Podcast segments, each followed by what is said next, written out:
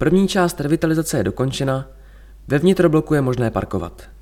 Eva Švehlová, Městský úřad Příbram. V létě letošního roku se vnitroblok v ulici generála Kola stal staveništěm, zahájena byla rozsáhlá revitalizace, jejíž první část je hotova.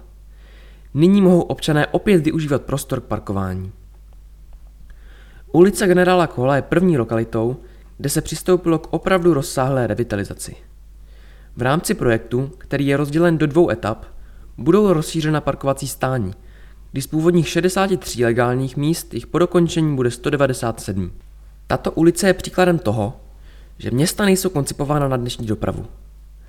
V rámci projektové přípravy se našlo určité řešení, jak problém s parkováním zlepšit. Vedle legalizace některých míst, která motoristé využívali jako prostor pro parkování, se podařilo najít řešení k tvorbě míst nových.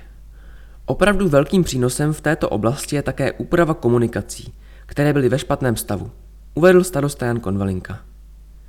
Nyní je lokalita volně přístupná k parkování a na jaře se bude pokračovat v revitalizaci druhou etapou. Kromě budování parkovacích míst a úpravy komunikací dojde také k obměně veřejného osvětlení a instalovány budou polozapuštěné kontejnery na směsný i tříděný odpad. Přestože je oblast zpřístupněna motoristům, stále je v režimu staveniště, proto je třeba dbát zvýšené opatrnosti.